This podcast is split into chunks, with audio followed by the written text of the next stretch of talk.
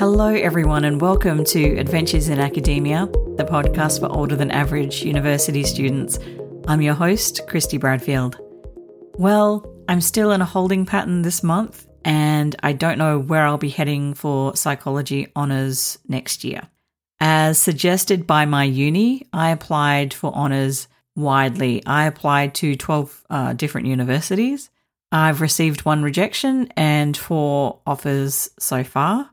And I've accepted an offer uh, for next year, which I'm happy about, but I'm waiting to hear back from the schools that I was really interested in hearing from. So, still up in the air, not quite sure where I'm going to be going, but I'm thankful to be in this position because I know how frustrating and worrying it is to wait for offers.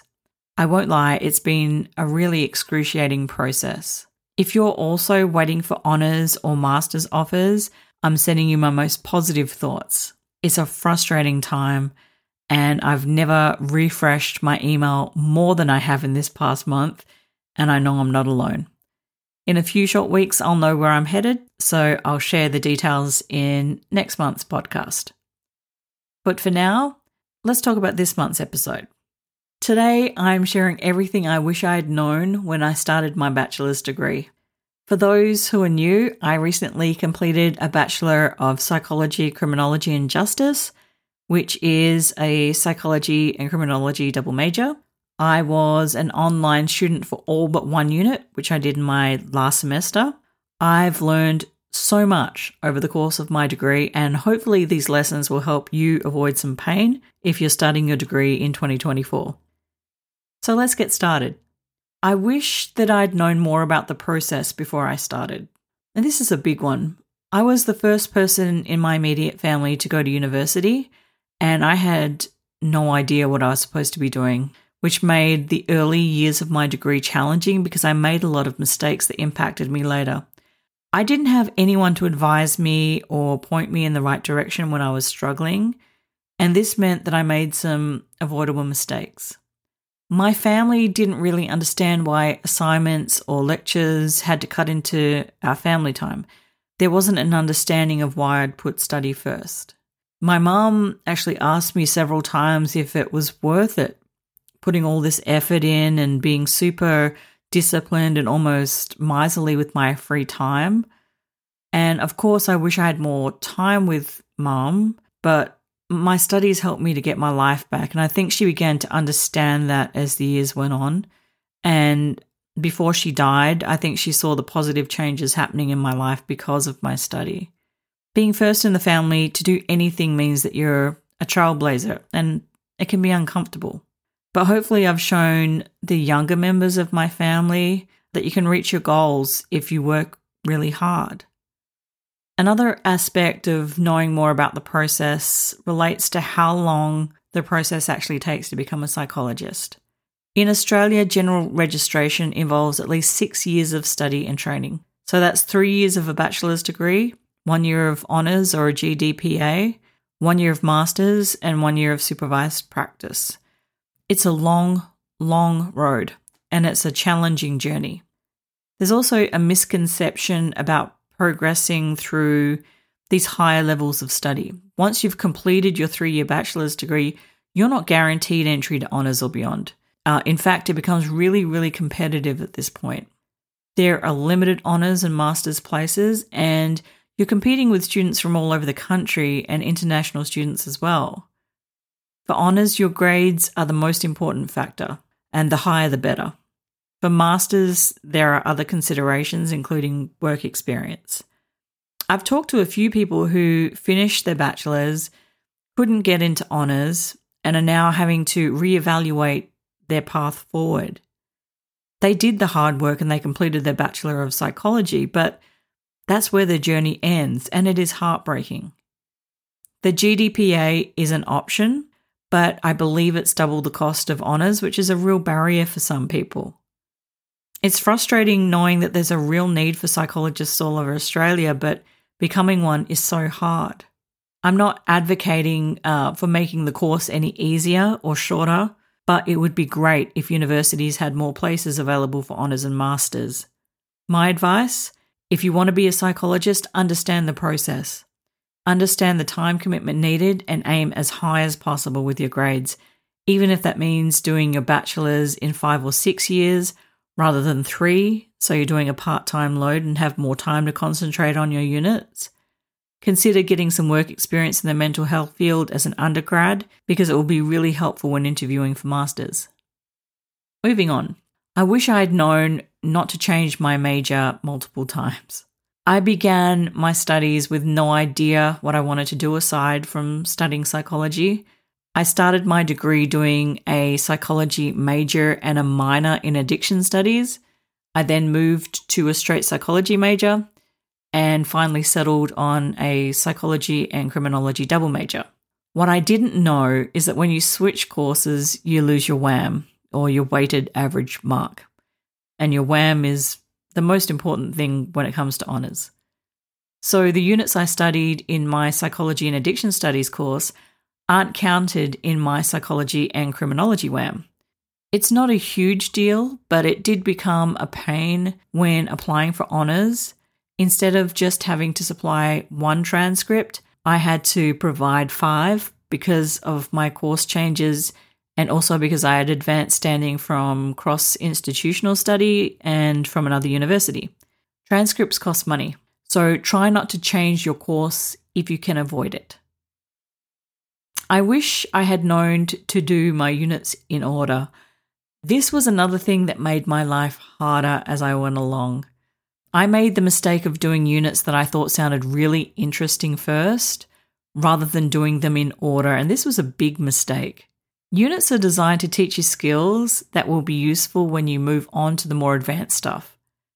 What I did a few times was I went directly to the hard stuff without having any foundation to work with. I'll give you an example. I did developmental psychology in my last semester, so I've just finished it. I should have done it years earlier because it introduced the concept of performing research, how to structure lab reports, and how to analyze data. I went straight to the hard stuff without having any of this knowledge. Don't do what I did.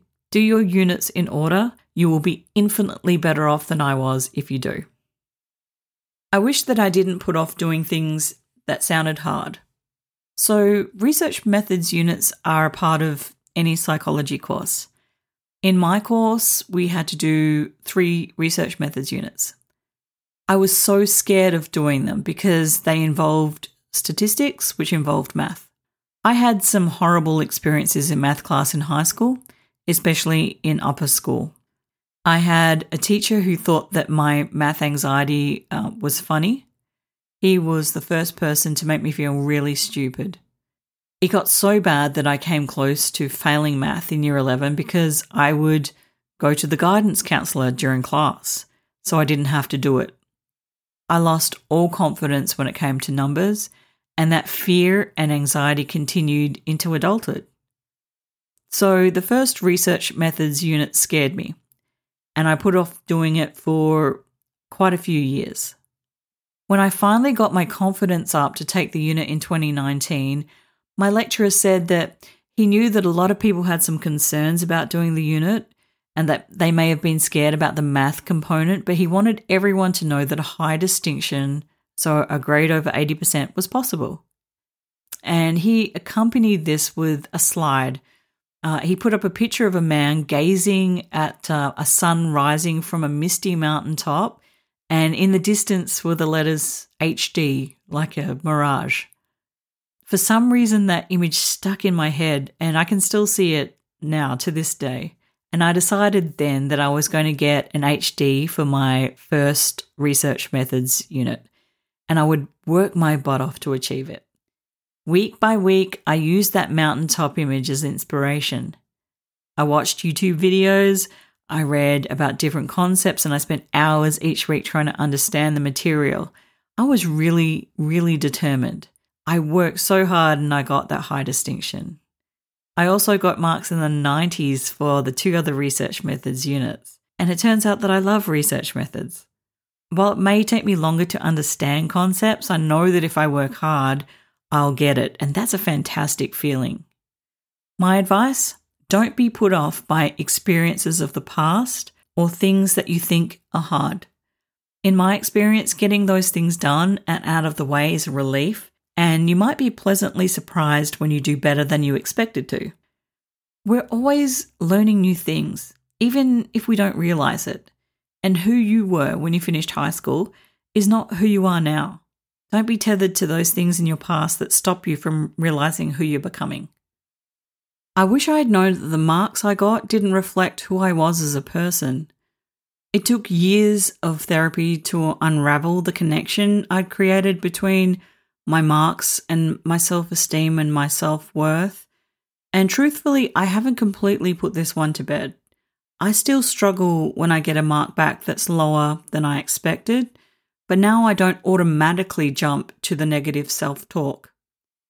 In many ways, I'm a perfectionist and I expect a degree of perfection for myself that's unrealistic and exhausting. I'll push myself really hard to do things as well as I possibly can because I respect the people that are teaching me. And I know that this education is a privilege that not everyone gets, and I want to make the most of it. I was raised that way. I was raised to give 100% in whatever I did. So when my marks don't reflect this effort, I don't handle it well. I tend to spiral. In semester one this year, I got a distinction for an assignment, and I should preface this by saying, yes, I know how ludicrous it is to spiral about a distinction. But when I received this mark, because of all the therapy and work I'd put in over the years, I was able to take a deep breath, counter the dismissive thoughts that popped up, and adjust my thinking from I'm a failure to I tried my best and this experience will be a catalyst for change. And that is a huge change from my earlier years in this degree. I saw the mark as an opportunity to do better next time, which shows me how much I've changed. This brings me to my final point. I wish I had known that I would change in some significant ways. As I've mentioned before, I wasn't in a good place when I began my degree. My world was very small. Studying helped me to see the world differently. It expanded my world in ways that I could never have imagined. Every unit I've completed has changed my thinking and my understanding of the world. Before I started my degree, I thought I knew a lot. I had strong opinions about things that I knew very little about. I thought those opinions were correct. My thinking was very black and white, it was dualistic. Things were either right or wrong. But as I've learned more, I realized that there is a lot of grey in the world, and my thinking has become more relativistic. My thought is more nuanced. I use the things that I've learned to inform my opinions and understanding of the world around me. When people ask me for my views, I think before I speak. I try to take in different perspectives and different frames of reference. Even though I know I've learned a lot, I feel like the more I learn, the less I know. And I think that's a good thing because I don't think it's a good thing necessarily to think that you know everything.